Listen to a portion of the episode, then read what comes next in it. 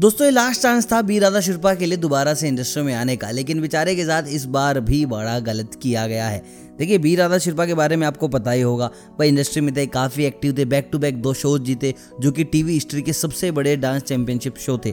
एक था आपका डांस प्लस दूसरा था डांस चैंपियन जिसमें जितने भी कंटेस्टेंट थे, जिन्होंने कभी डांस में पार्टिसिपेट किया था, वो सारे थे। वहाँ भी उस बंदे ने जीत दर्ज की। और उसके बाद भाई, ऐसा फॉल आया उसकी ज़िंदगी में, ऐसा गिरा कि दोबारा टीवी पर आना इनके लिए काफ़ी मुश्किल हो चुका है। और बताया जा रहा था कि भाई डी लिटिल मास्टर के नए सीज़न में ये देखे जा सकते हैं। भाई, पहले तो काफ़ी खबरें ये थी कि ये जज भी हो सकते हैं। क्योंकि देखिए डीआईडी का एक लास्ट सीज़न आया था लिटिल मास्टर का, जहाँ पर ये जज की कुर्सी पर बैठे थे। और उसके बाद भाई इनके करियर का गिराफ काफ़ी ज़्यादा नीचे गया और ये आज के वक्त किसी भी टीवी रियलिटी शो पर दिखाई नहीं देते।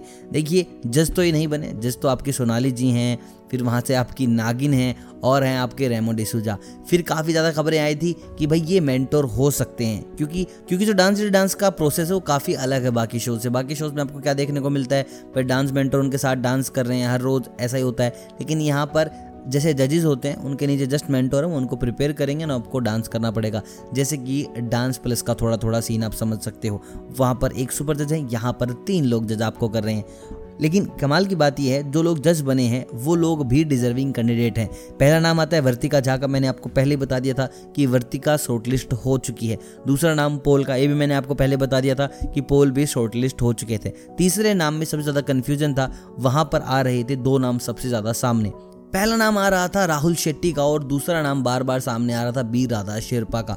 इन दोनों को ही शो में नहीं लिया गया और शो में आए और शो पर आए वैभव। देखिए, वैभव के बारे में आपको बता दूँ, काफ़ी पुराने डांसर हैं और ऑलमोस्ट जितने भी डांस रियलिटी शो टीवी पर आ चुके हैं इंडिया में, उन सब में वो पार्टिसिपेट कर चुके हैं एज ए मेंटोर कहीं पर, एज ए कंटेस्टेंट और जजिंग भी कर चुके हैं छोटे छोटे शोज़ के ऊपर। लेकिन इस बार इनकी किस्मत ने दिया साथ और इनकी मेहनत रंग लाई। ये बन गए हैं डांस इंडिया डांस के मेंटोर। मैं आपको एक चीज़ और बता देता हूँ एक वक्त था जब धर्मेश भी dance India dance little master के मेंटोर हुआ करते थे। राघव भी dance India dance little master के मेंटोर हुआ करते थे। प्रिंस भी dance India dance little master के मेंटोर हुआ करते थे और उसके बाद उनकी किस्मत बदली। ऐसा हो भी सकता है कि आपको dance plus season ten, season eleven में जज की कुर्सी पर दिखाई दे जाएँ वर्तिका, वैभव और पोल। बाकी आप मुझे कमेंट करके बता सकते हैं कि आप डी आई लिटिल मास्टर में मेंटोर की कुर्सी पर और किस किस को चाहते थे। वीडियो अगर पसंद आया तो वीडियो को लाइक ज़रूर कीजिएगा।